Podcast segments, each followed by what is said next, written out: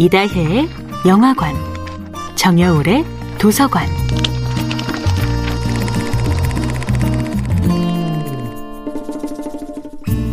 안녕하세요. 여러분과 아름답고 풍요로운 책 이야기를 나누고 있는 작가 정여울입니다.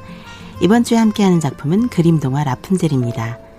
어린 소녀 라푼젤은 인간 사회의 보호를 받지 못한 채 마법사의 소나기에서 키워집니다. 백설공주가 일곱 난쟁이의 공동체 속에서 사랑과 보살핌을 받은 것과 달리 라푼젤은 진정 사람답게 사는 것이 어떤 것인지 모르는 상태로 살아갑니다. 마법사 고텔의 행동은 납치와 감금이었지만 그것을 모르는 라푼첼은 고텔이 성으로 찾아올 때마다 자신의 탐스러운 긴 머리채를 탑 아래로 늘어뜨려서 그녀가 자신에게 올 수 있게 해줍니다. 라푼젤은 15살이 되도록 세상 만사를 전혀 모른 채 살아갑니다. 자신의 부모가 자신을 버렸다는 사실조차도 모른 채 자신을 이용하기만 하는 마법사가 어머니라고 믿으면서 말입니다. 라푼젤은 사랑하는 사람과도 오랫동안 이별하여 그의 생사를 알 수도 없는 상황에 빠집니다. 게다가 신데렐라와 백설공주와 달리 라푼젤은 쌍둥이를 임신한 채로 황무지에 버려집니다. 왕자는 라푼젤의 성으로 침입하여 첫눈에 라푼젤과 사랑에 빠지지만 그 행복은 잠시뿐이었지요. 마법사는 라푼젤과 왕자가 열애 중이라는 사실을 몰랐는데요.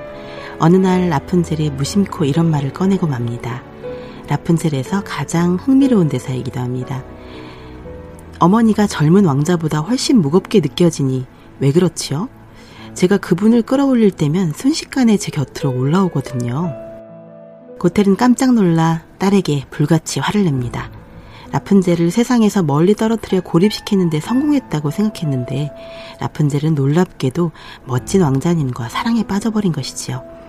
고텔은 너무 화가 나서 라푼젤의 아름다운 머리채를 움켜잡고 싹둑싹둑 잘라버립니다. 라푼젤의 아름다운 머리채가 땅바닥에 떨어집니다. 라푼젤은 태어나서 처음으로 어머니, 아니 자신을 감금한 여자 마법사에게 저항을 합니다. 만일 왕자의 침입이 없었더라면 라푼젤은 영원히 바깥 세상과 절연한 채로 인간다운 삶을 살지 못한 채 죽었을지도 모릅니다. 왕자의 침입은 삶에서 가족이 아닌 타인과의 관계 맺음이 얼마나 중요한 의미를 가지는지 알려줍니다. 타인과 관계 맺음으로써 라푼젤은 처음으로 자신이 학대당하고 있다는 것, 사랑받지 못하고 있다는 것을 깨닫습니다. 자신이 집이라고 생각했던 거대한 탑이 사실은 감옥이었음을 스스로 깨닫는 것, 그것이 라푼젤의 첫 번째 탈출이었습니다. 정여울의 도서관이었습니다.